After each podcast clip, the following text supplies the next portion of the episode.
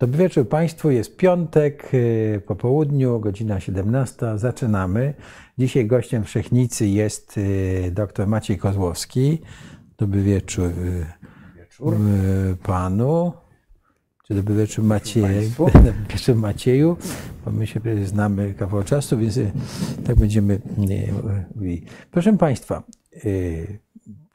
od lat paru, jeśli nie dłużej, byliśmy bardzo zainteresowani światem, zmianami na świecie, Europą, a w ostatnich miesiącach byliśmy zainteresowani tylko Ukrainą. No ale świat nie jest tylko tak mały, jak te obszary Europa, Ukraina, prawda, i Euroazja. Jest jeszcze taki ważny zakątek świata, zakątek w cudzysłowie, Bliski Wschód. No i jeśli chodzi o Bliski Wschód, to bardzo dużo się ostatnio zadziało, prawda, w, w kontekście wojny na Ukrainie, bo premier Izraela się ożywił. Wielu z Państwa nie, nas pyta, o co chodzi z tym Izraelem. W związku z tym Maciej Kozłowski, były ambasador w Izraelu, były wiceminister spraw zagranicznych, członek konferencji ambasadorów, który no, bardzo się interesuje tym obszarem i tymi zagadnieniami, zgodził się nam to wszystko powyjaśniać. Tak, panie doktorze Macieju, oddaję Ci głos w takim razie. Proszę Państwa, jeszcze jedna uwaga. Bardzo prosimy pytania. Na pytania będziemy odpowiadali na końcu. Pan doktor będzie mówił i prowadził to w formie takiego wykładu. Ja zniknę, a pojawię się wtedy, jak będzie, będę chciał, miał jakieś pytania. To oddaję już głos, już więcej nic nie mówię. Dziękuję bardzo. No, czy powiem wszystko, to trudno powiedzieć, bo wszystkiego się nie da powiedzieć, Tak. nawet w przeciągu godziny. No ale postaram się powiedzieć chociaż trochę. Bo rzeczywiście te, w tej chwili oczy całego świata są zwrócone na Polskę. Dzisiaj przyleciał najpierw do Rzeszowa, a w tej chwili właśnie leci do Warszawy prezydent Joe Biden. I rzeczywiście oczy całego świata są na Polskę zwrócone, bo jesteśmy krajem frontowym w toczącej się najbardziej krwawej wojnie od czasów II wojny światowej. Więc nic dziwnego, że inne części świata, może z wyjątkiem Chin, które odgrywają w tej układance w tej chwili ogromną rolę, troszkę zeszły na drugi plan. Ale spośród zbanałem powiedzenie, że ta wojna, która już trwa dokładnie miesiąc i jeden dzień, wpływa na cały świat. I to wpływa w sposób drastyczny. Czyli świat nie będzie już taki sam po tej wojnie, jak był przed tą wojną, pod wieloma względami. Ale regionem, gdzie skutki tej wojny będą bodaj najsilniej odczuwane i mogą wywołać największe zmiany, jest paradoksalnie nie Europa, moim zdaniem, a właśnie Bliski Wschód. I spróbuję to wyjaśnić. Najpierw króciuteńka, króciuteńki rys historyczny. Chciałem Państwu pokazać pewien wykres zrobiony przez analityków w polskim portalu bankier.pl, pokazujący współzależność wydarzeń politycznych na świecie z ceną ropy naftowej. Zaczyna się w roku 60, wtedy powstaje OPEC, wtedy ropa kosztowała tam nie wiem, dolara czy dwa za baryłkę i ta cena się utrzymywała i od 60 roku w zasadzie benzyna na przykład w Ameryce była tańsza od wody. Nikt na świecie wówczas nie brał pod uwagę kosztów energii. Energia była czymś tak tanim jak powietrze czy jak woda. W tej chwili woda zaczyna być coraz cenniejsza, wtedy jeszcze wydawało się, że woda tak cenna nie jest. I tak to trwało do roku 73. Państwo wiecie, w 73 roku nastąpiła wojna, tak zwana wojna Jom Kippur krajów arabskich z Izraelem. Wówczas kraje arabskie z Arabią Saudyjską na czele głównym producentem ropy postanowiły, zrzeszone właśnie kraje w OPEC, postanowiły zastosować ropę jako broń zastosowało embargo i cena z tego dolara dwóch w ciągu kilku tygodni podskoczyła do wówczas wydawało się e, niewyobrażalnej ceny 12 dolarów za baryłkę. To spowodowało ogólnoświatowy, gigantyczny kryzys związany mm, z, nie tylko z brakiem benzyny, ale kryzys gospodarczy całego świata. I to przemodelowało świat w tym sensie do e, lat 70., jak Państwo oglądacie stare filmy, widzieliście te wielkie krążowniki szos w Ameryce, samochody palące po 20 parę litrów benzyny e, na 100 kilometrów, bo benzyna była właściwie za darmo. W Ameryce kosztowała tam e, kilkadziesiąt centów za galon, czyli za 4 litry. To się zmieniło. Świat zaczął oszczędzać energię. Pojawiły się oszczędne silniki, ogromny wysiłek na przeorientowanie. Wtedy zaczęła się na dużą skalę y, energetyka jądrowa. Słowem, świat się zmienił na skutek tej decyzji. Potem ta cena się troszeczkę rosła, y, y, aż wskoczyła do ceny 40 dolarów za baryłkę w roku 79. To też było już szokiem, to była też szokowa e, podwyżka ceny. I co się wydarzyło? W 80 roku Rosja najechała na Afganistan. Po prostu Rosja, która e, jest po Arabii Saudyjskiej, drugim, w tej chwili Stany Zjednoczone są drugim, ale wówczas była drugim e, producentem ropy na świecie, poczuła się tak silna i tak bogata, że mogła sobie pozwolić na, wówczas jeszcze nie Rosja, a Związek Radziecki, na inwazję. I ta cena ropy, jak Państwo widzicie na tym wykresie, zbiegła się właśnie z agresywną polityką ówczesnego Związku Radzieckiego. I potem następuje rok słynny 89. Wszyscy go pamiętamy, upadek imperium. No więc wiele jest teorii, prawda, że to papież się przyczynił do upadku, że Solidarność. No wiele jest na ten temat teorii e, historiozoficznych, a ja powiem o jednym wydarzeniu. Otóż e, Reagan wówczas do, porozumiał się z Arabią Saudyjską, która drastycznie zwiększyła wydobycie ropy w roku 87 i cena ropy spadła z tych wówczas 30 paru dolarów za baryłkę do 12 dolarów za baryłkę. I to był powód, dla którego upadł Związek Radziecki. Po prostu Związek Radziecki nie był w stanie dalej funkcjonować, bo jak y, złośliwi to powiedzieli, y, Związek Radziecki, a dzisiejsza Rosja to jest stacja benzynowa, która udaje państwo.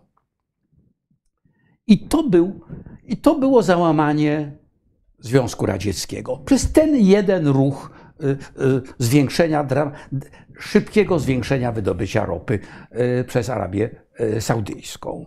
No potem były różne perturbacje, między innymi wojna mm, w Zatoce,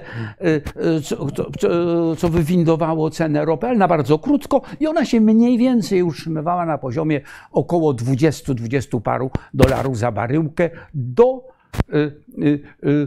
końca ubiegłego stulecia. I od końca ubiegłego stulecia zaczęła stopniowo cena ta rosnąć. Y, w połowie y, pierwszej dekady naszego stulecia zaczęła rosnąć dramatycznie szybko, by w roku 2010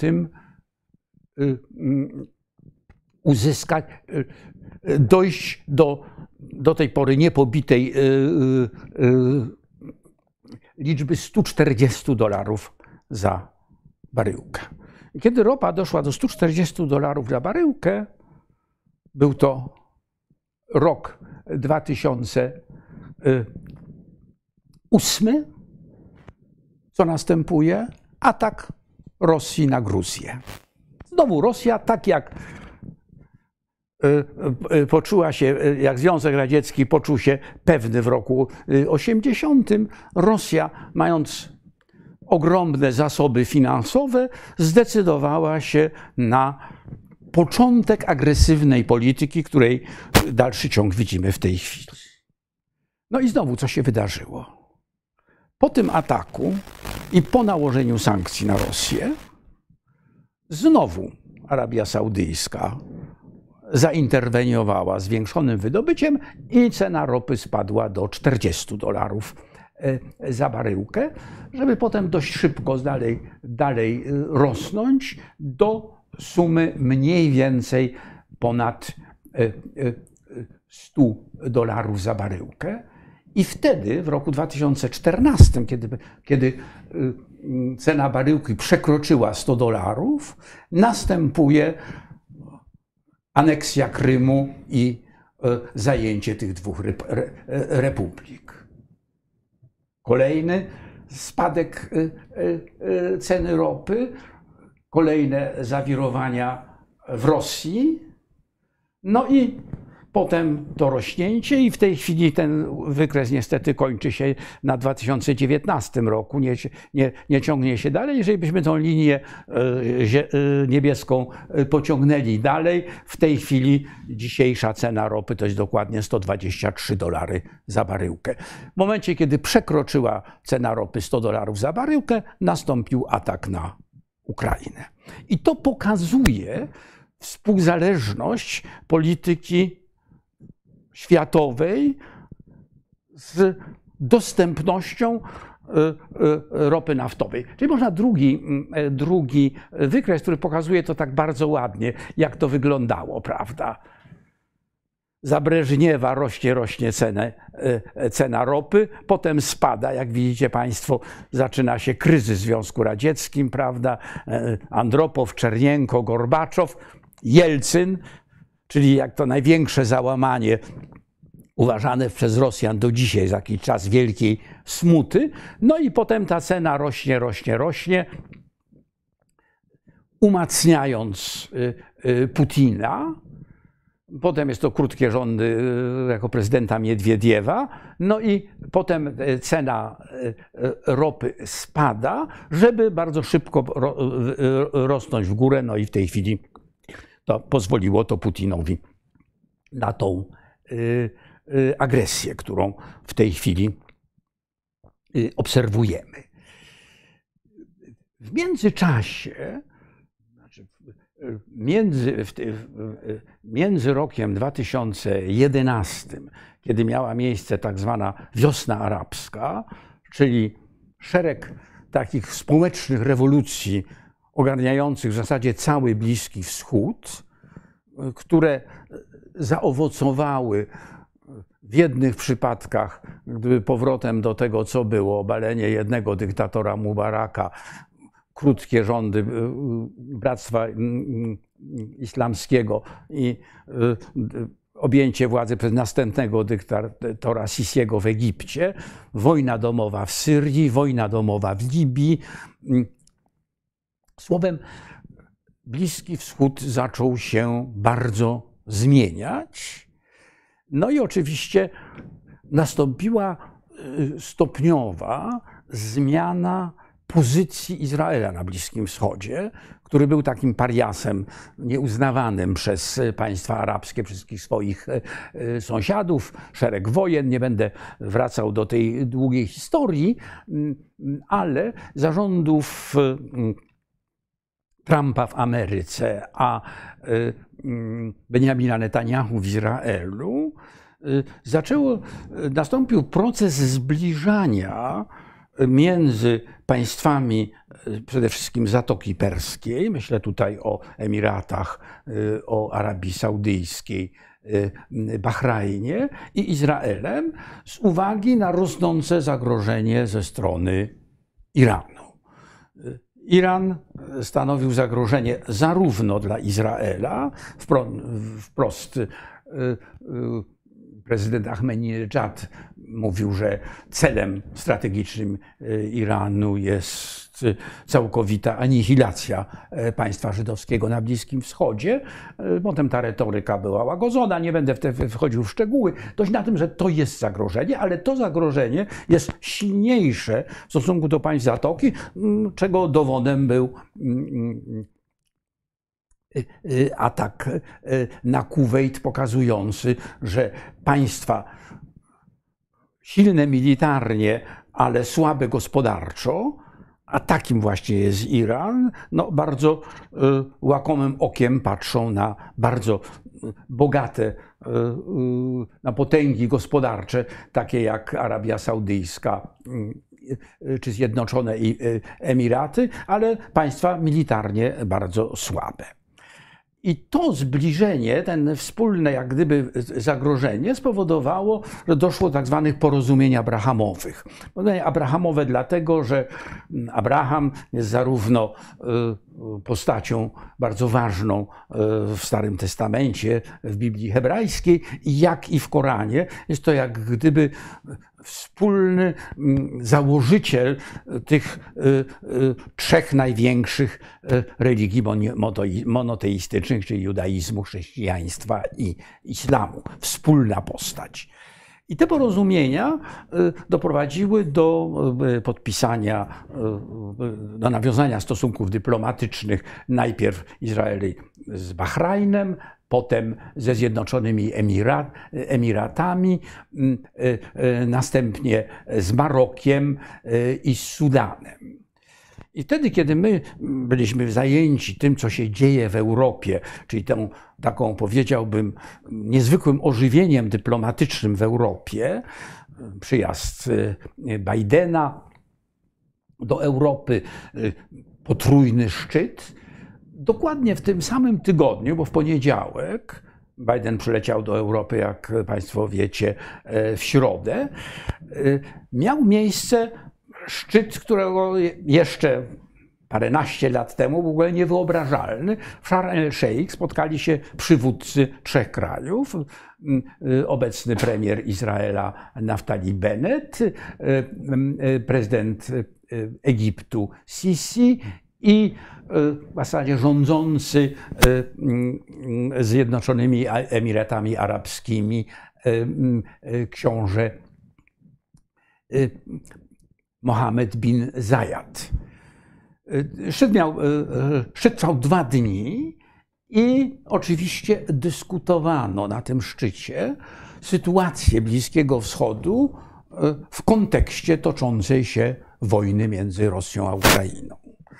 Dlaczego ta, ta wojna może mieć tak e, dramatyczny wpływ na wydarzenia na Bliskim Wschodzie? Wspomniałem o wiośnie arabskiej, która, której podłożem był dramatyczny kryzys gospodarczy, który można nazwać wręcz kryzysem chlebowym. Mianowicie e, najludniejszy kraj, Egipt. Ta, ta wiosna wybuchła wprawdzie w Tunezji, ale najbardziej dramatyczny przebieg, jeśli chodzi o społeczne wydarzenia, nie mówię o militarnych, bo to była Syria, ale społeczne miała właśnie w Egipcie, bowiem gwałtownie wzrosła cena chleba. I to był w zasadzie ten bunt, wiosna arabska, to był bunt y, y, y, społeczeństw bliskowschodnich, biednych krajów, nienaftowych, gdzie e, nastąpiła w latach e, ostatnich, 20 latach eksplozja demograficzna. Egipt już przekroczył 100 milionów mieszkańców, która zbiegła się z dramatyczną suszą, co spowodowało drastyczny wzrost cen chleba. I to była taka po prostu rewolucja żądająca chleba. I w tej chwili możemy stać się na progu podobnej rewolucji, bowiem wojna rosyjsko-ukraińska, jej bezpośrednim skutkiem, już odczuwalnym, a będącym, a, a, a, y, y, dającym się odczuć w bardzo niedługiej przyszłości, będzie drastyczny wzrost cen zbóż. Ukraina i Rosja są największymi eksporterami pszenicy na świecie. Nie producentami, producentem jest Stany Zjednoczone, ale eksporterami. Niemal cały ten eksport jest kierowany na Bliski Wschód, ze względu na bliskość po prostu geograficzną. Wstrzymanie tego eksportu spowoduje dramatyczny wzrost cen zbóż na Bliskim Wschodzie. Ten wzrost y, y, cen zbóż będzie odczuwalny na całym świecie, ale powiedzmy dla tak, w Europie on nie będzie tak y, drastyczny z tego względu, że Europa jest producentem zboża i nie jest importerem zboża na dużą skalę. Natomiast Bliski Wschód w zasadzie opiera Wyżywienie Bliskiego Wschodu jest oparte o ukraińską pszenicę, tak mówiąc najbardziej skrótowo. W tej chwili ukraińska pszenica jest w silosach w portach, bo nie może być załadowana na statki, bo jest blokada. Przeczytałem, że Egipt ma mniej więcej do 9 miesięcy zapasów. No ale to jest 9 miesięcy, a zapasy też nie, nie wpłyną na wzrost cen. I ten wzrost cen będzie drastyczny. I to był główny temat rozmów tej trójki w Sharm el-Sheikh w poniedziałek i wtorek.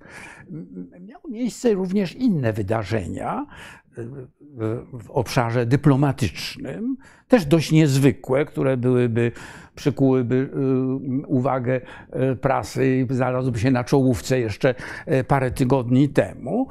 Mianowicie w Abu Dhabi, w stolicy Zjednoczonych Emiratów, złożył wizytę Bashar Assad, czyli ten nieobalony dyktator Syrii, który, któremu Rosja pomogła wygrać wojnę.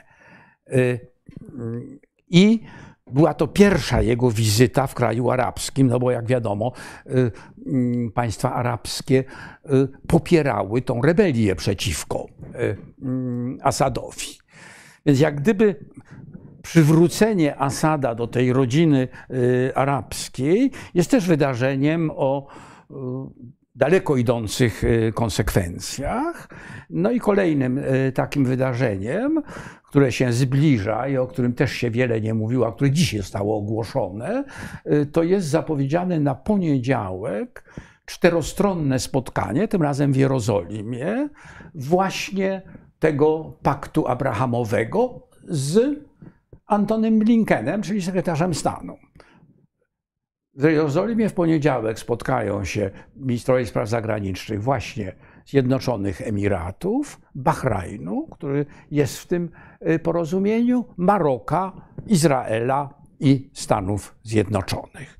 Oczywiście formalnie y, gospodarzem będzie e, Tony Lapid, minister spraw zagranicznych Izraela, ale podejrzewam, że inicjatorem tego spotkania były Stany Zjednoczone, stąd obecność Blinkena.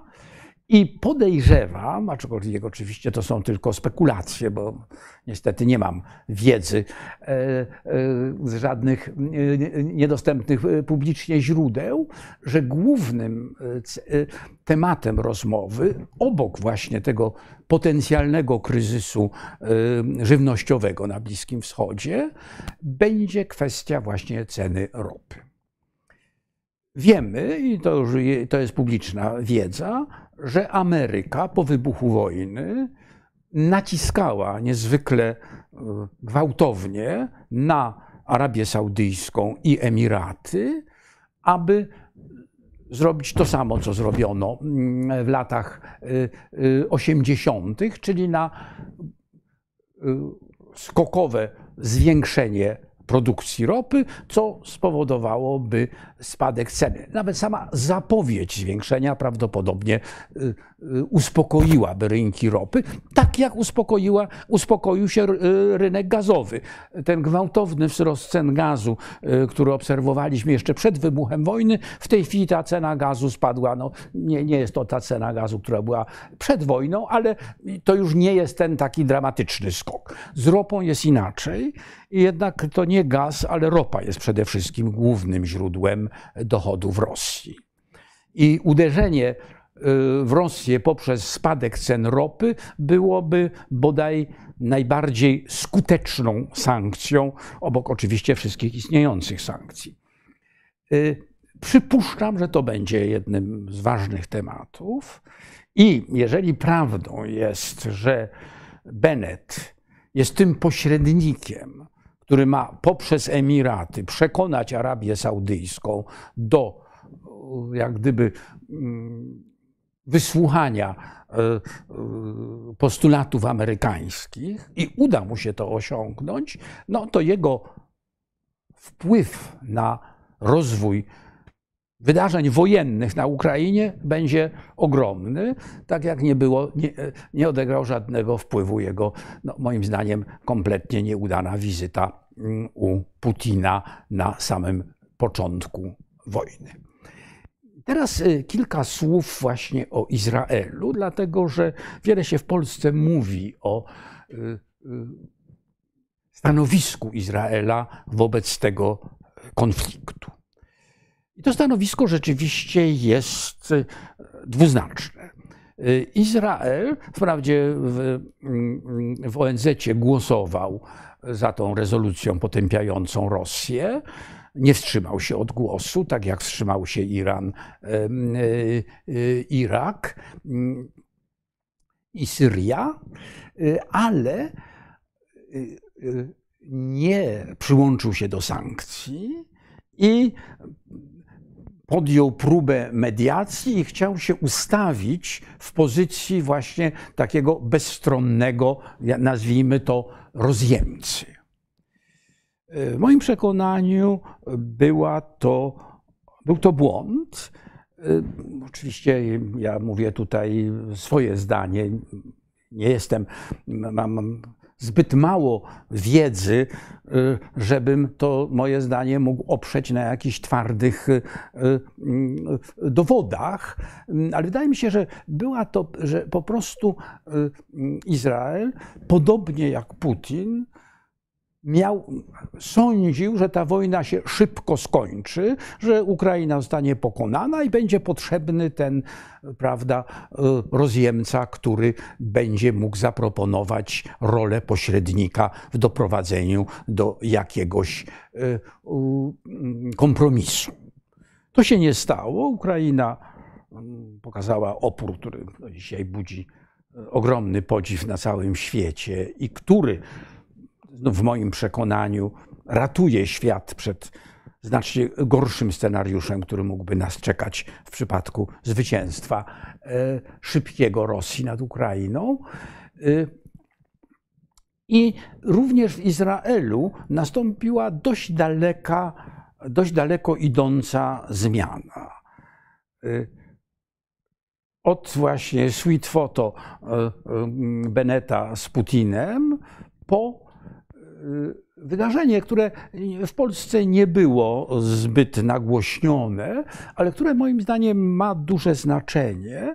Mianowicie Izrael, jako jedyny kraj y, y, na świecie, nie tylko przesłał ogromną pomoc humanitarną do, do Ukrainy, ale wysłał tam szpital polowy. Niby szpital polowy mówi się pomoc humanitarna, no ale szpital polowy jest to instalacja wojskowa. No, szpitale polowe buduje się w czasie wojny, żeby leczyć rannych w czasie wojny. I taki szpital w Mościskach, 4 kilometry od polskiej granicy, y, został uroczyście otwarty y, y, trzy dni temu. Izrael cały czas podkreśla, że nie będzie e, dostarczał na Ukrainę broni. Mimo apeli, takiego bardzo wprost apelu e, mm, Włodomira Zeleńskiego w tym adresie do Knesetu, o którym za chwilę.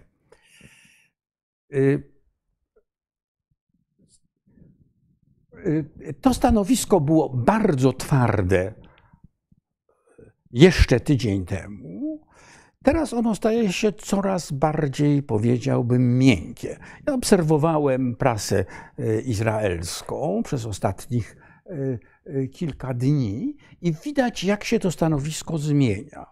Znaczy, mianowicie stanowisko rządu zmienia się pod wpływem bardzo silnego nacisku opinii publicznej. Przemówienie Zełenskiego było adresowane teoretycznie do Knesetu. Władze Izraela z uwagi na tą właśnie taką politykę bycia poza konfliktem, nawet nie zwołały posiedzenia Knesetu, tylko poszczególni członkowie Knesetu wysłuchiwali go na swoich domowych e, laptopach.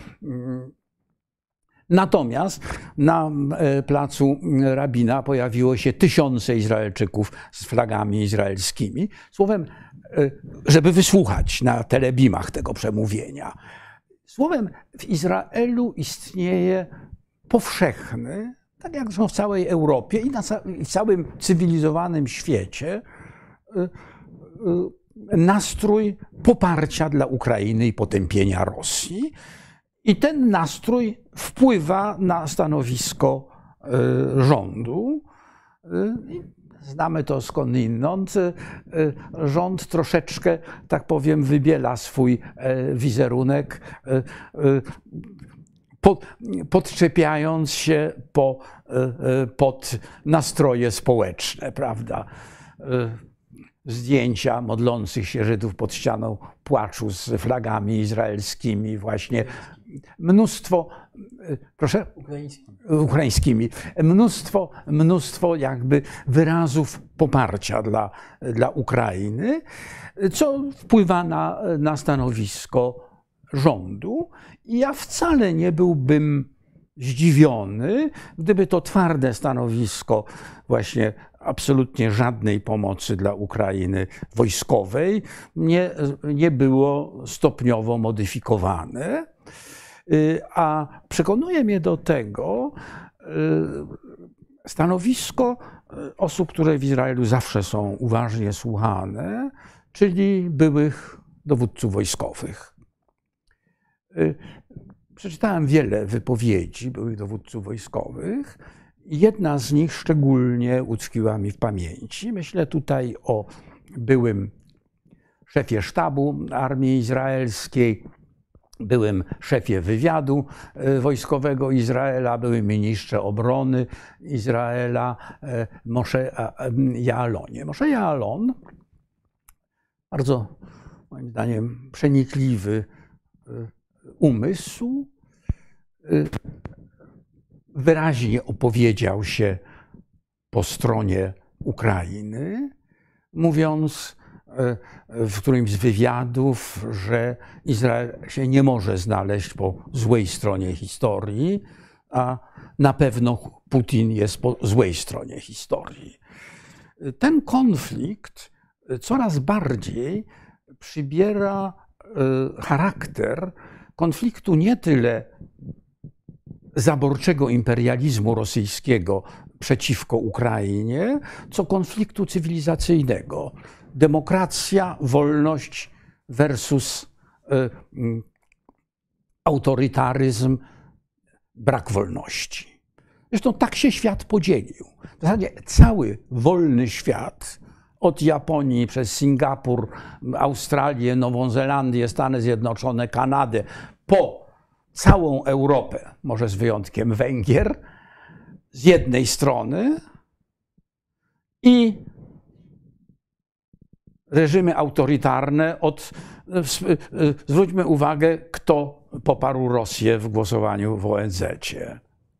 Białoruś, Korea Północna, Erytrea i bodajże.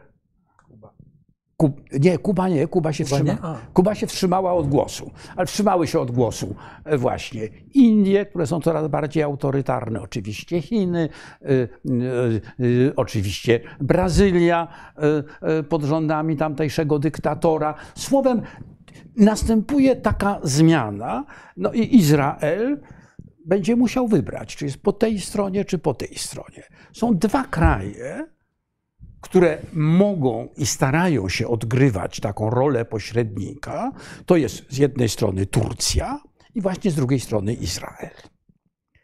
Turcja jest w szczególnej sytuacji, Turcja jest członkiem NATO. Wczoraj widzieliśmy er Erdoana w Brukseli, jak ściskał rękę Bidena. Y, mm, Izrael ma, pozycję, ma statut tego e, tak zwanego e, mm, major non-NATO e, ally, czyli główny, czyli sojusznik nienależący do NATO. Notabene taki statut Ameryka przyznała parę dni temu Kuwejtowi, nie Kuwejtowi, tylko Katarowi, co zresztą wywołało pewne, no powiedziałbym, pomruki niezadowolenia w Izraelu. Mm, I Turcja i Izrael właśnie próbowały zająć tą pozycję takiego bezstronnego, powiedziałbym, brokera. Przy czym, co jest bardzo ciekawe, Izrael e, tak bardzo gwałtownie się e, wypowiadał na temat niedostarczania broni do Izraela, do, do Ukrainy. Turcja wręcz przeciwnie. Chciałem pokazać tego Bajaktara dostarcza broń na, e, na Ukrainę i to nie tylko dostarczyła przed wybuchem wojny, ale ostatni, tak jak przeczytałem, e, transport tych dronów, które stały się taką legendą w tej wojnie, bajaktarów, dotarł e, na Ukrainę kilka dni temu. Oczywiście Rosja podniosła alarm, a Turcja, Erdoğan powiedział, prywatna firma kontrakt handlowy, państwo nie ma z tym nic wspólnego. Więc, więc jak powiadam, jest możliwość bycia tym brokerem, a nie powstrzymywanie się od y, y, jednak zaangażowania w pomoc nie tylko czysto humanitarną czy wojskową. Zresztą ja bardzo nie lubię tego określenia pomoc humanitarna. Znaczy, co to jest pomoc humanitarna? Czyli jeżeli widzimy, że jakiś y, opryszek kogoś y, y, katuje, to stoimy z boku, poczekamy, aż on kończy katować i potem dajemy mu plaster na, na rany, prawda? No, najbardziej humanitarnym w tej chwili pomocą dla Ukrainy jest, jest broń. No, lepiej wysłać wyrzutnię antyrakietową, żeby rakieta nie spadła na dom, nie zraniła ludzi, niż potem tych ludzi leczyć w, w, polowym szpitalu, prawda? No ja wiem, że to jest może uproszczenie, no ale tak trzeba patrzeć na tą, na tą, na tą sprawę i wrócę tutaj do Moshe Jalona. Otóż on powiedział, że on bardzo nie lubi tak często w Ameryce używanego określenia no boots on the soil, czyli nie będzie wojskowych butów na ziemi. Czyli albo, że, że wojna w dzisiejszym świecie nigdy nie jest takim wydarzeniem zero-jedynkowym. Albo jadą czołgi i maszeruje piechota, albo y, y, jesteśmy y, poza wojną. To jest bardzo, znacznie bardziej złożone i on użył takiego określenia low intensity conflict, czyli konflikt o niskiej intensywności. I dał przykład stosunków izraelsko-irańskich. Nie ma wojny w tej chwili między Izraelem a Iranem, no ale to co jakiś czas, prawda, jakieś urządzenia e, programu atomowego zostają zaatakowane przez e, mm, złośliwego wirusa, e, to jakiś naukowiec zaangażowany w program atomowy irański znika. Słowem, istnieją możliwości uczestniczenia w konflikcie bez wysyłania tych przysłowiowych butów na, na ziemię. I tutaj wracam do e, wielokrotnie dyskutowanego i w zasadzie teoretycznie do tej pory odrzucanego, ale moim zdaniem to jeszcze nie jest ostatnie słowo, e, e, tego pomysłu no-fly zone, o który dopominał się tak jednoznacznie Władimir Zelenski.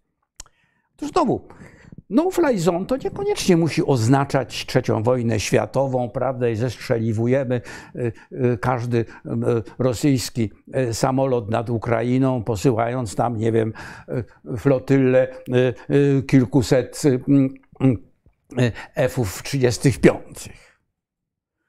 Mogę sobie na przykład wyobrazić sytuację, i wcale ona nie jest teoretycznie nie do wyobrażenia.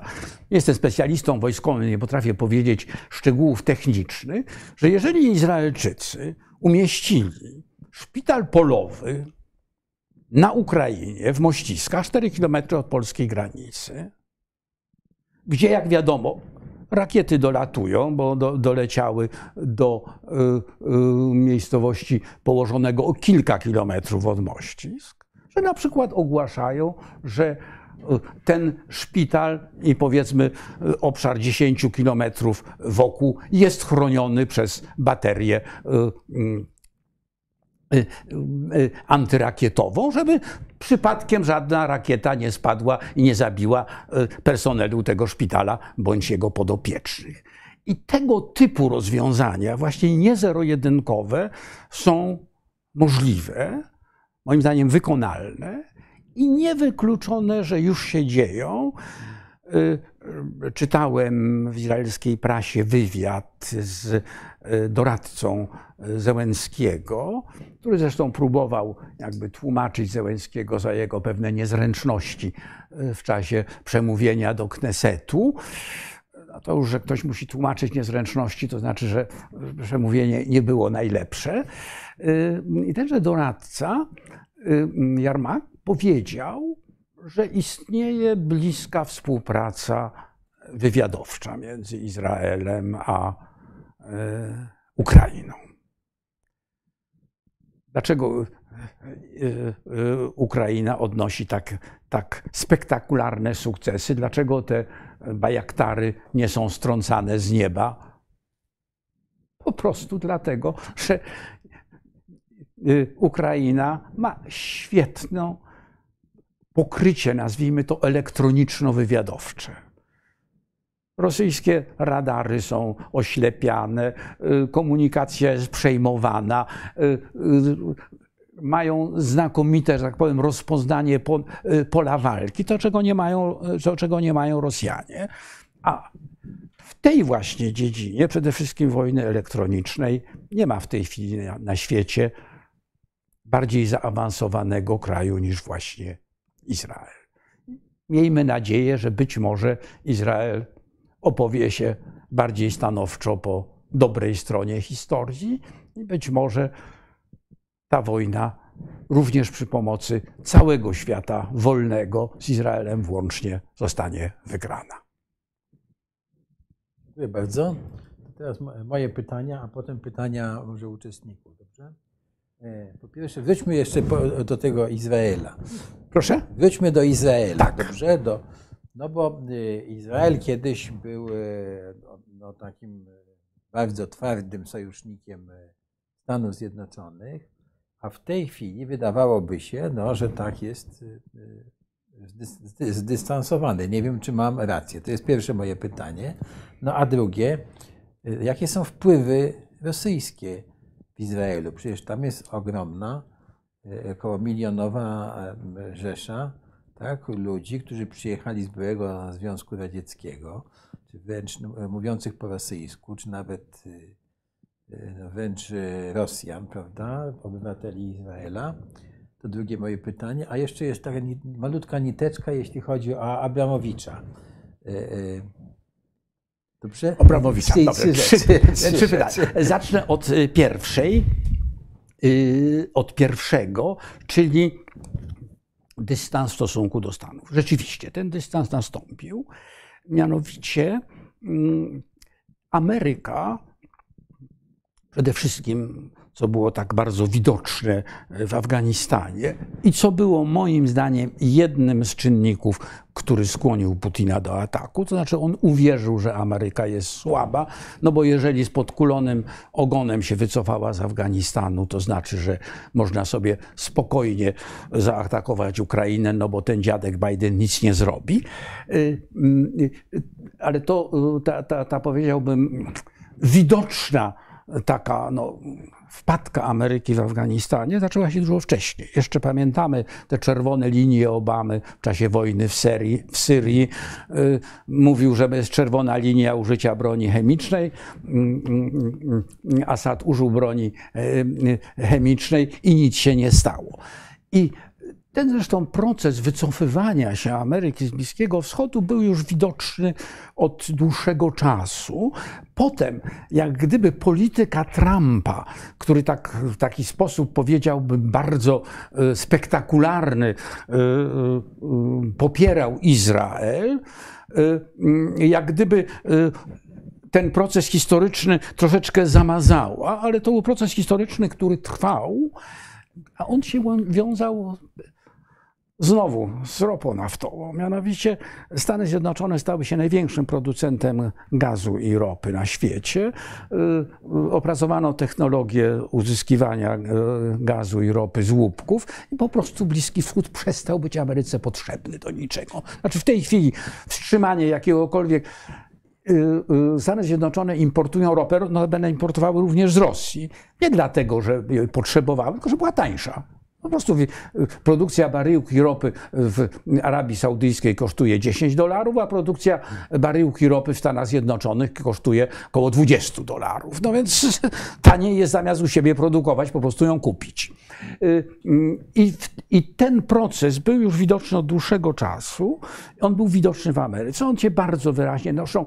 No, nie najmądrzejsza polityka y, poprzedniego y, premiera Izraela, Benjamina Netanyahu, takie jednoznaczne poparcie Trumpa, Y, no, też musiało wpłynąć na stosunek obecnej administracji demokratycznej y, y, do Izraela. Słowem, te, te, to ochłodzenie stosunków już było dość, dość widoczne od dłuższego czasu.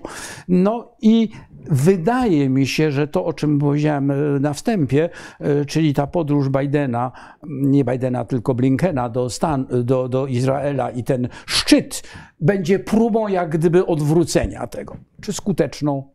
Zobaczymy. No ale to się jeszcze zaczęło od, e, od Baracka Obamy, to jego słynnego przemówienia mm, w Kairze. No nie będę tu wchodził w szczegóły, w każdym razie to, to był długotrwały proces, którego powiedziałbym taka mm, ostentacyjna miłość do Izraela Trumpa i miłość e, Netanyahu do, e, do Trumpa troszeczkę zakłóciła, ale to był proces, który trwał. To, był, to było pierwsze pytanie. Teraz drugie pytanie, właśnie ostatnie o Abramowicza i w ogóle o Rosjan. Otóż sprawa jest, Właśnie, to jest bardzo skomplikowana sprawa. Ten stosunek do y, konfliktu nie tyle ma związek z Rosjanami, o czym za chwilę, tylko przede wszystkim z obecnością Rosjan w Syrii. W pustkę, którą zostawiła Ameryka, wycofując się z Bliskiego Wschodu, wkroczyli Rosjanie. I Rosjanie są obecnie boots on the ground. Wojsko rosyjskie stacjonuje w Syrii. Mają bazę w Tartu, mają lotniska, ponieważ Izrael obawia się ataków rakietowych Hezbollahu i stara się nie dopuścić do transportów rakiet z Iranu do mm, Syrii i do y, y, Libanu, bombardując po prostu te transporty, uzgadnia to z Rosjanami. No bo żeby wlecieć w przestrzeń Rosjanie mogą zastosować zone w Syrii, bo kontrolują niebo nad Syrią. I każdy wlot izraelskich samolotów jest uzgadniany z Rosjanami, że nie będą atakowane. No bo tutaj odwołam się do y, Moshe Jalona, który powiedział, że e, z punktu widzenia czysto wojskowego, że Izraelczycy pod, daliby sobie radę, nie uzgadniając tego z Rosjanami, że, ta, że, ta, że tak powiem, y, kontrola nad niebem syryjskim jest mocno dziurawa, no a poza tym nie sądzę, żeby się Rosjanom opłaciło atakować izraelskie samoloty nad Syrią. No mają za dużo, za dużo samolotów tracą nad Ukrainą, żeby, żeby do, do, do, do czegoś takiego. Ale ta wstrzemięźliwość, znaczy jak gdyby oficjalnym wytłumaczeniem tej wstrzemięźliwości jest ta, e, mm, e, powiedziałbym, konieczność uzgadniania z Rosjanami e, granicy pomiędzy, nazwijmy to, Izraelem, a potencjalną agresją ze strony Hezbollahu, czy wręcz Syrii uzbrojonej. Czyli nazwijmy to powstrzymywanie Iranu od obecności na granicy Izraela. O, tak to nazwijmy e, najogólniej. A teraz wracając do spraw Rosjan. To jest sprawa bardzo skomplikowana. Dlatego, że to byli obywatele Związku Radzieckiego. Więc byli wśród nich zarówno Ukraińcy, jak i Rosjanie. To nie jest to, że to byli Rosjanie przyjechali. Przyjechali obywatele Kazachstanu, Białorusi, e, Ukrainy, no, wszystkich e, części składowych byłego Związku Radzieckiego. I to wcale nie znaczy, że największa liczba to byli Rosjanie, znaczy etniczni Rosjanie. To mogli być równie dobrze etniczni Ukraińcy.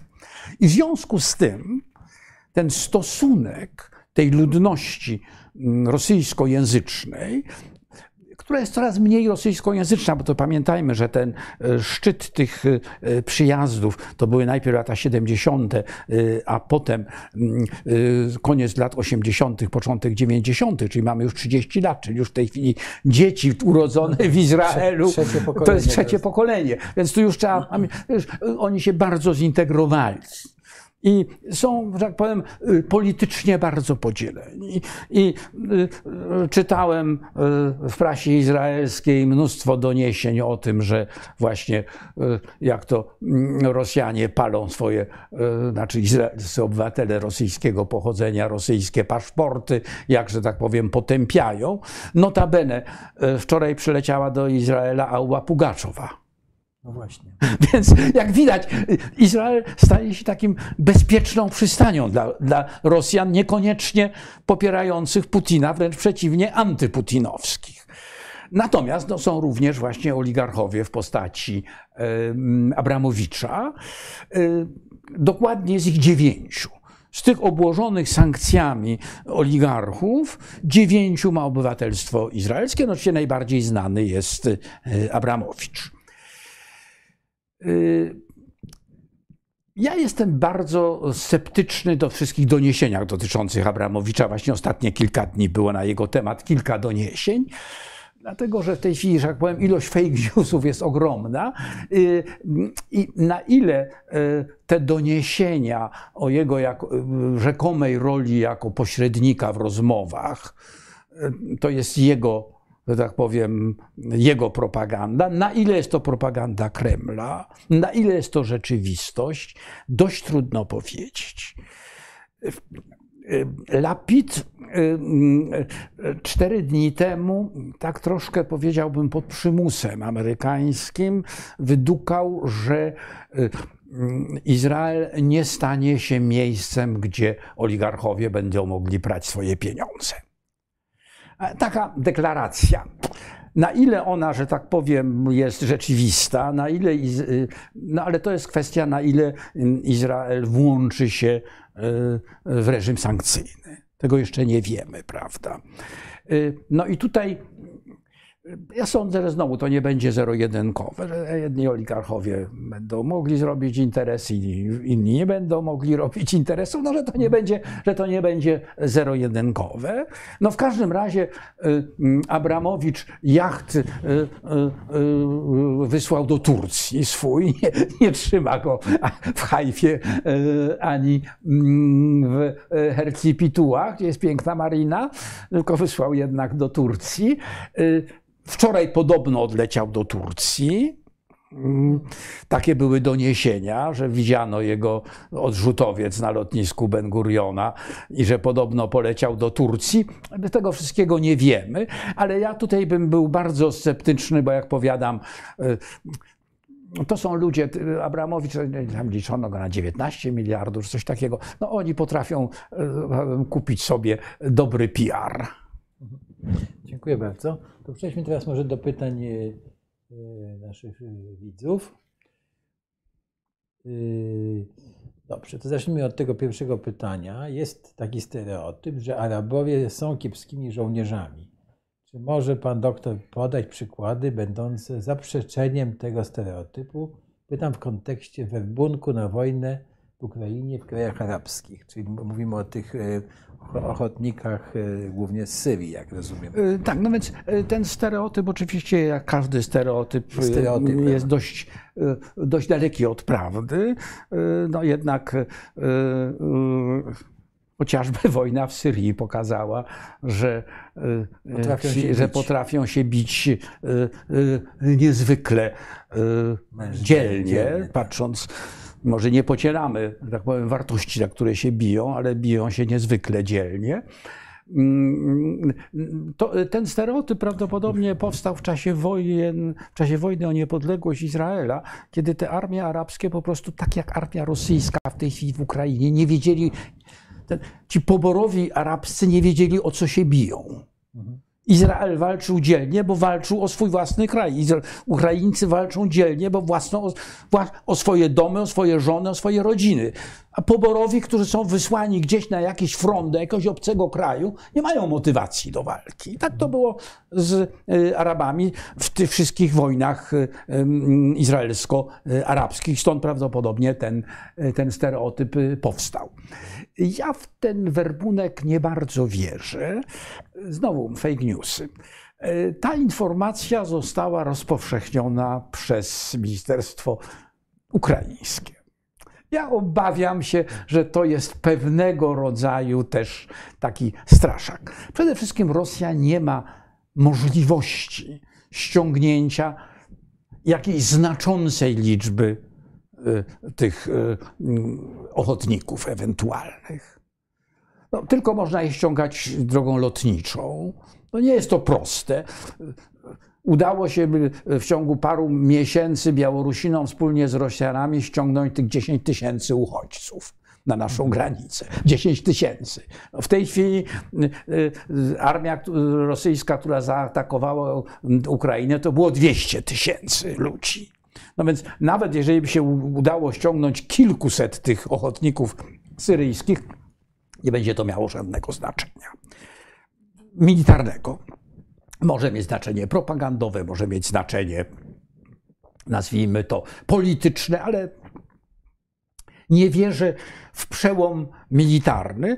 Notabene z tego powodu. Po, y, y, powiem, wyznawcy Allaha walczą po obu stronach. Jak wiadomo, y, Putin zaangażował tych kadyrowców, czyli Czeczenów, którzy są lojalni wobec Kadyrowa, no ale powstał również batalion Czeczenów, przeciwników e, Kadyrowa, którzy się bardzo dzielnie, bardzo, bardzo tak, dzielnie tak, walczą. Także no, bo, y, jeżeli akurat znaleźliby się tam y, ochotnicy syryjscy, właściwie tylko tacy mogą tam się e, zjawić, y, i, i, i, natrafią, prawda, na wyznawców Allaha z Czeczeni, no to może być, prawda. Także nie, to, tego, bym, tego bym nie brał poważnie. Ma Rosja jeden sposób tak powiem, przy pomocy świata arabskiego zdestabilizowania sytuacji, to jest kolejna, że tak powiem, e, fala uchodźców. Oczywiście nie na białoruską granicę, bo to była kompletna bzdura i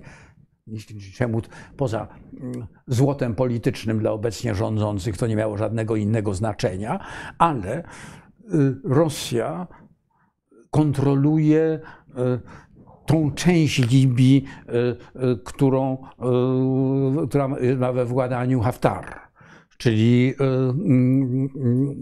Trypolitanię. Nie Trypolitanię, tylko Cyrenajkę. I jak gdyby do tej pory władze libijskie, zarówno Trypolitanii, jak i Cyrenajki, pilnowały tej morskiej granicy. Robi się ciepło. Jeżeli setki e, statków z uchodźcami, głównie afrykańskimi, nie, nie libijskimi, zaczną płynąć do Europy, to może być element destabilizacyjny bardzo silny.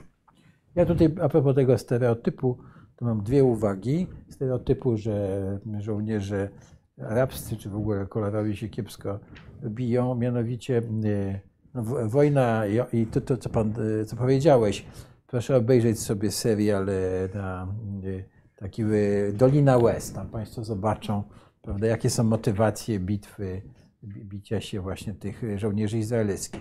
A druga, taka zapomniana zupełnie historia, mianowicie jak w 1940 roku Francuzi się poddawali, no i, i te oddziały polskie, które tam były, się wycofywały w jakimś takim porządku, no to nagle w tych oddziałach polskich znalazło się dość dużo Senegalczyków, którzy y, no, w dalszym ciągu chcieli się bić, tak? I, i po prostu no, razem z tymi Polakami się wycofując bili. Nawet nie wiem, jaki był ich dalszy los, czy oni się znaleźli w Wielkiej Brytanii, czy nie, ale no, byli bitnymi żołnierzami ci Senegalczycy, którzy walczyli w Francji. Ale to tak jak, jako ciekawostka. To drugie pytanie właśnie już odpowiedziałem. Tak. To jest ewidentnie, znaczy to jest kwestia względów strategicznych. To jest jak gdyby oficjalne stanowisko Izraela, ale ja myślę, że tutaj również mogą w, w, grę wchodzić takie czysto polityczne kalkulacje, że prawdopodobnie Bennett bardzo chciałby być tym mm, rozjemcą, od, od, odegrać, Ro, odegrać rolę, rolę, takiego rozjemcy. I tutaj, I tutaj myślę, że to, to jeszcze mm, w dawnych czasach mawiano, że Izrael nie ma polityki zagranicznej, ma tylko politykę wewnętrzną. W Izraelu, jak wiecie, państwo demokratyczne, no ale ten rząd to jest dość dziwna e, zbieranina, prawda, od radykalnych e, Arabów e, poprzez komunistów po skrajną prawicę. Tak. Więc, więc jak tak, gdyby... Rodzają takie wielkie te wewnętrzne, Ja myślę, że to nie jest kwestia wpływów rosyjskich, bo te, jak powiadam, znaczy ta, już drugie i trzecie pokolenie e, Izraelczyków mających korzenie w dawnym Związku Radzieckim jest tak samo podzielone jak całe społeczeństwo izraelskie. Są wśród nich zwolennicy e, lewicy, prawicy. Większość jest zwolennikami prawicy, notabene. No ale to jest już inna, inna kwestia. No ale Bennett sam to jest przecież ultraprawicowa partia. Ultraprawicowa, tak. E, czy Saudowie mają świadomość, że ich opór w sprawie zwiększenia wydobycia ropy doprowadzi do eksplozji inwestycji w wydobycie ropy w Stanach Zjednoczonych i zapłacą za to w przyszłości. Y, no, mają pewnie. Pe, pewnie mają, tylko znowu trzeba pamiętać, że jeżeli patrzymy na ten konflikt właśnie jako zderzenie otwartego, demokratycznego świata z y, despocjami, Arabia Saudyjska to jest dość obrzydliwa despocja jednak. No, trzeba pamiętać o morderstwie Kaszogiego, trzeba pamiętać, no, że to nie jest, że to nie jest.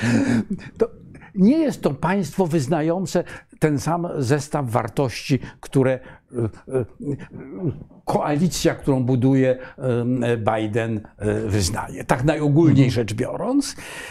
Ja myślę, że to jest znowu moja taka spekulacja, że być może ten, y, to spotkanie y, poniedziałkowe to będzie próba wpłynięcia na Arabię Saudyjską przez Emiraty.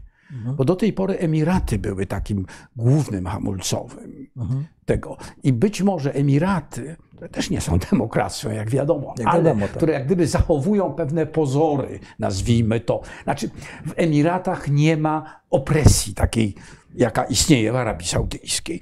Y, być może właśnie poprzez Emiraty uda się. Natomiast to, y, w tym pytaniu zajmuje, y, jest moim zdaniem jeszcze głębsza treść, polegająca nie tylko na tym, że Amerykanie mogą zwiększyć wydobycie, mogą zwiększyć i tutaj nie ma żadnego problemu, zarówno jeżeli chodzi o gaz, jak i chodzi o ropę. Wydaje mi się, że ten konflikt i konieczność odcięcia się od ropy i gazu rosyjskiego spowoduje podobną rewolucję, jaka miała miejsce w 1974 e, e, roku to, od czego zacząłem wykład, tak. że nastąpi bardzo gwałtowne przyspieszenie poszukiwania alternatywnych źródeł energii. No i technologii, I rozwój i technologii, technologii oszczędnych. I oszczędnych technologii. Tak. I po prostu y, raczej to będzie.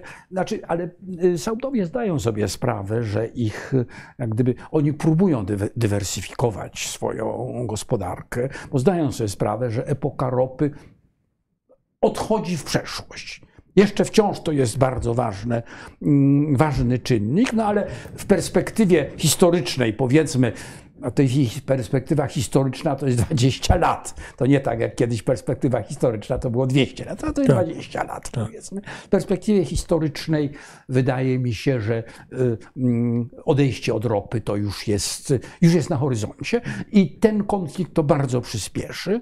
Notabene, wracając jeszcze do Kataru, y, y, Katar podpisał gigantyczny kontrakt na dostawę gazu skroplonego do Niemiec.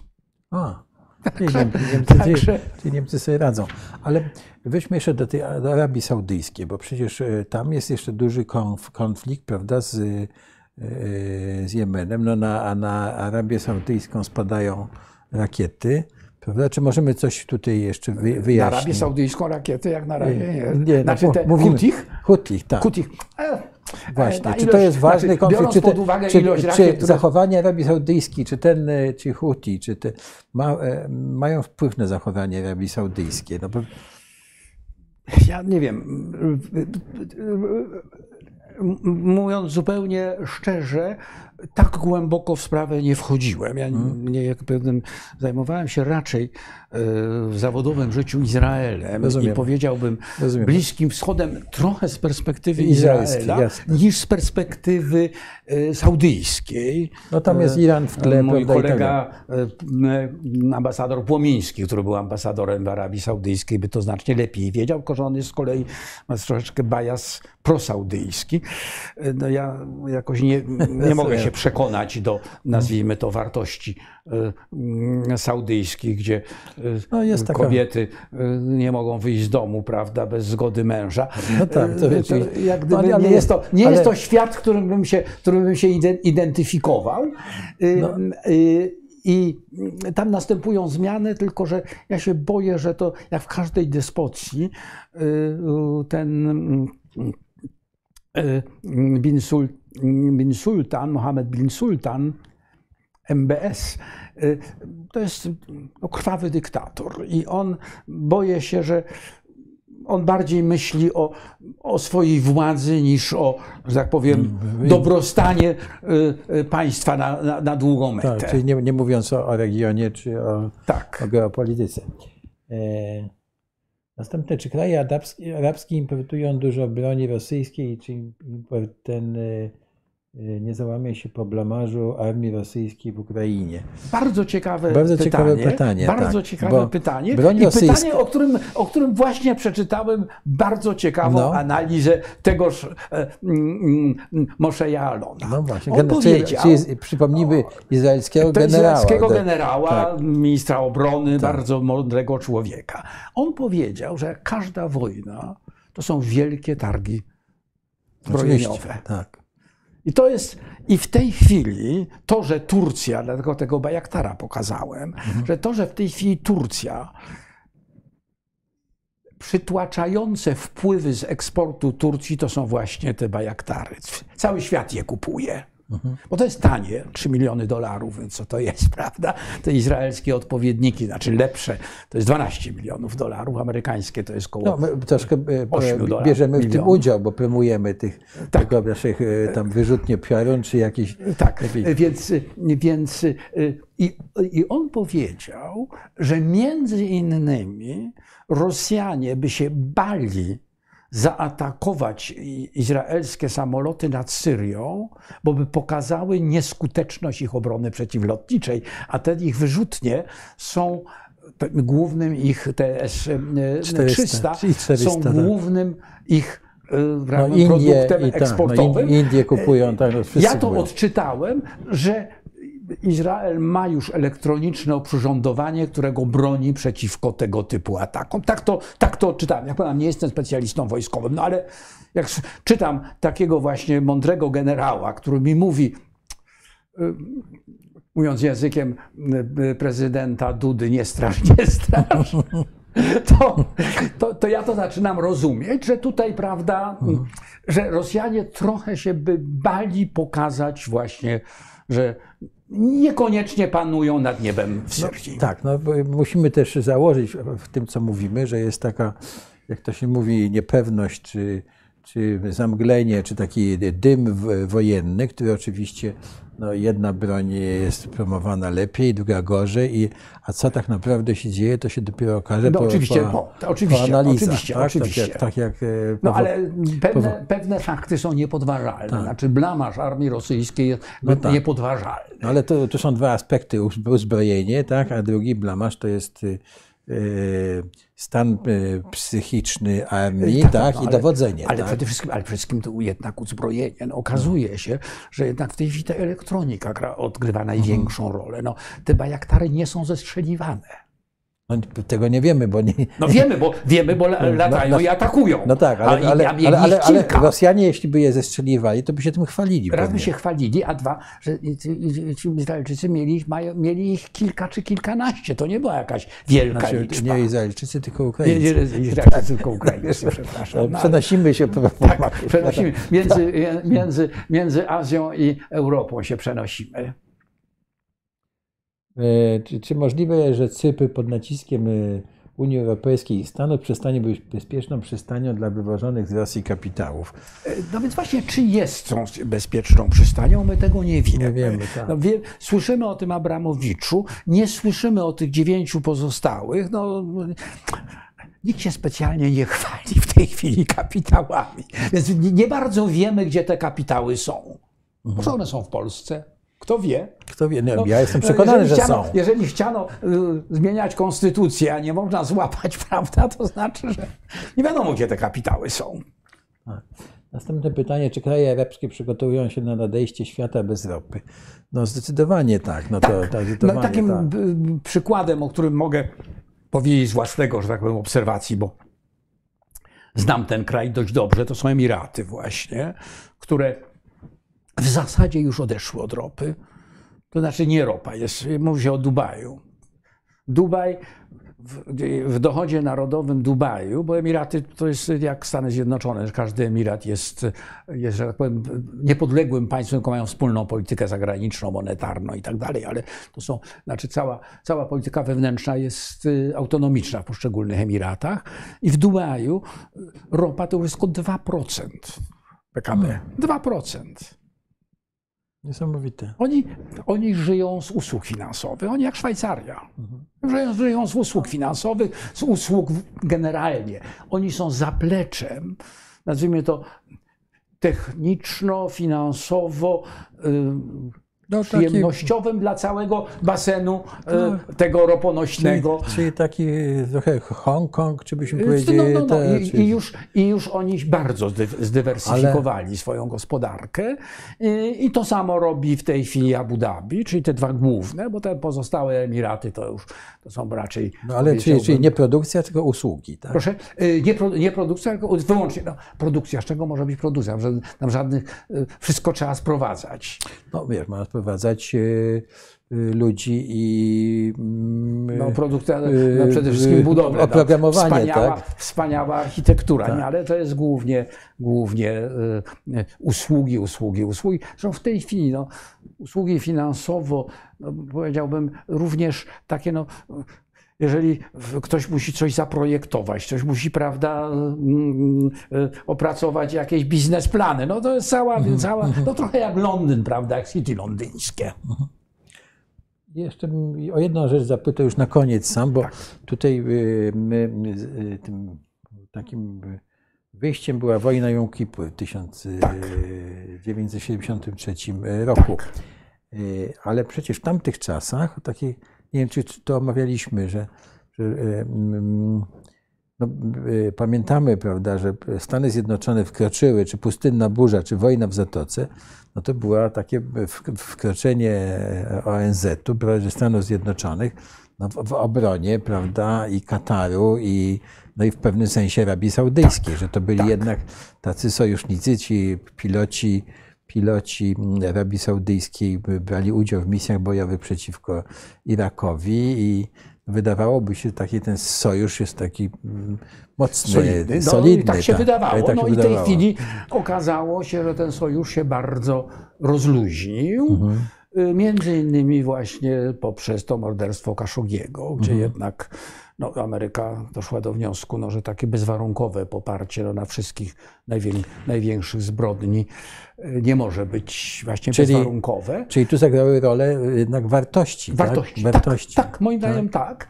A nie No interesy. a poza tym y, myślę, że jednak uda się Amerykanom przekonać, że, bo tu jeszcze nie, nie dotknęliśmy całego wielkiego tematu rozmów wiedeńskich i y, prawda, wycofania, znaczy powrotu do tego porozumienia, tak zwanego Comprehensive Joint Action Plan, czyli tego porozumienia em, z Iranem y, y, i zdjęcie sankcji z Iranu.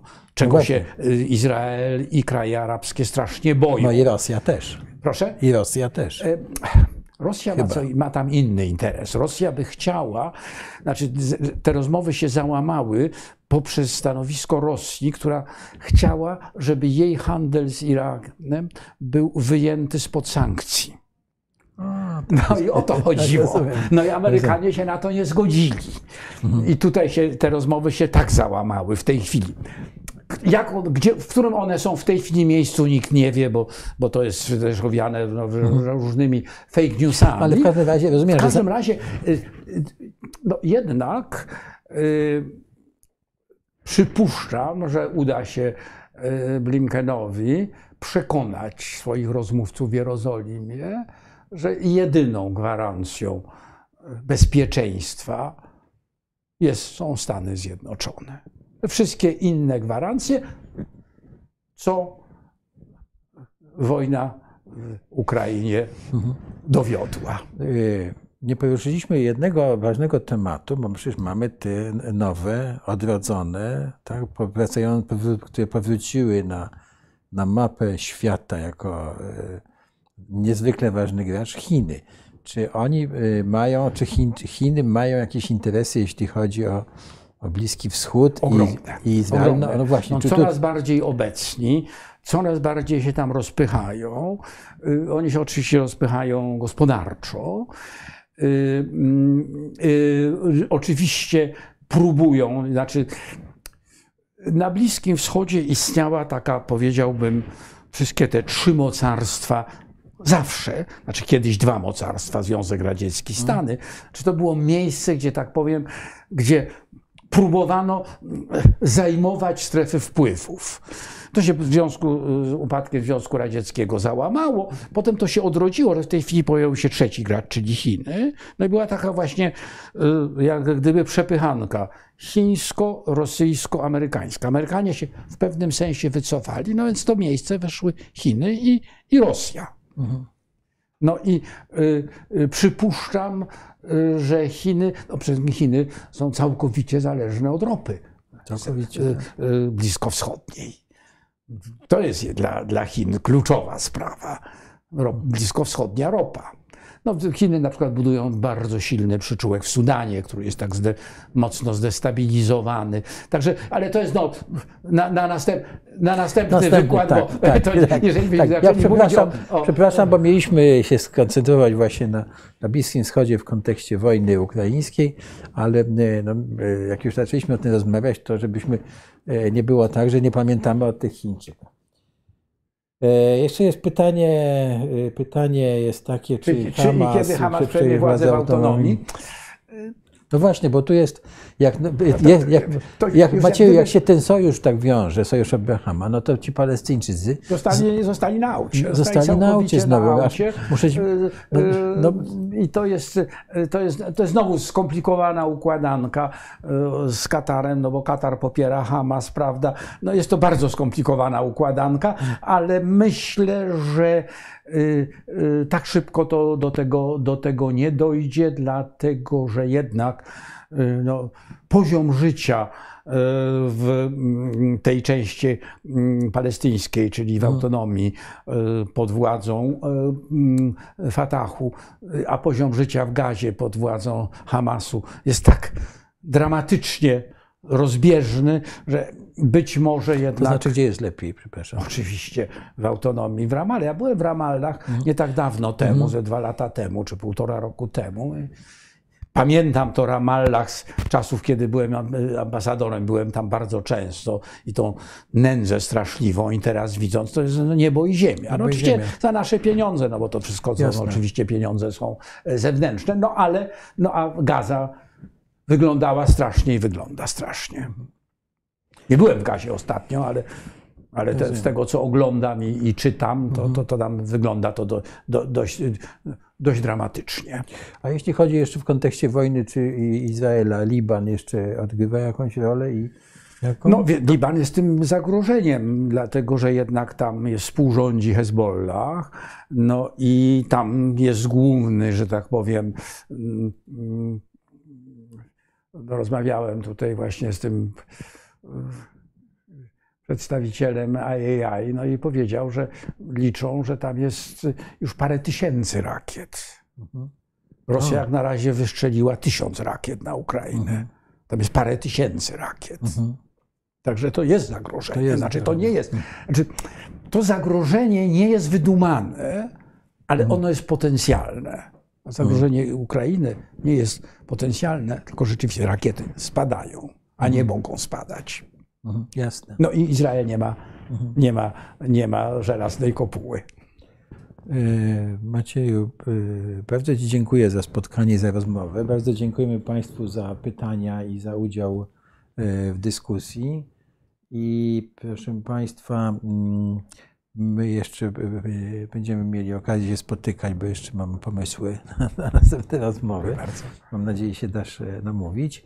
Natomiast ja zapraszam wszystkich jeszcze na niedzielę na 18, bo będziemy mieli spotkanie tutaj z Jerzym Markiem Nowakowskim i ambasadorem Schnepfem i będziemy podsumowywać wizytę w Polsce i będziemy podsumowywać wizytę Bidena w Europie. E, Oni będą podsumowywać. Koledzy, koledzy z, konferen- z konferencji Tak, także- ambasadorów. Tak, proszę Państwa, naszym gościem był Maciej Kozłowski, był ambasador e, w Izraelu, był wiceminister spraw zagranicznych, e, członek konferencji ambasadorów. Bardzo dziękuję i dobranoc Państwu. Dziękuję Pani.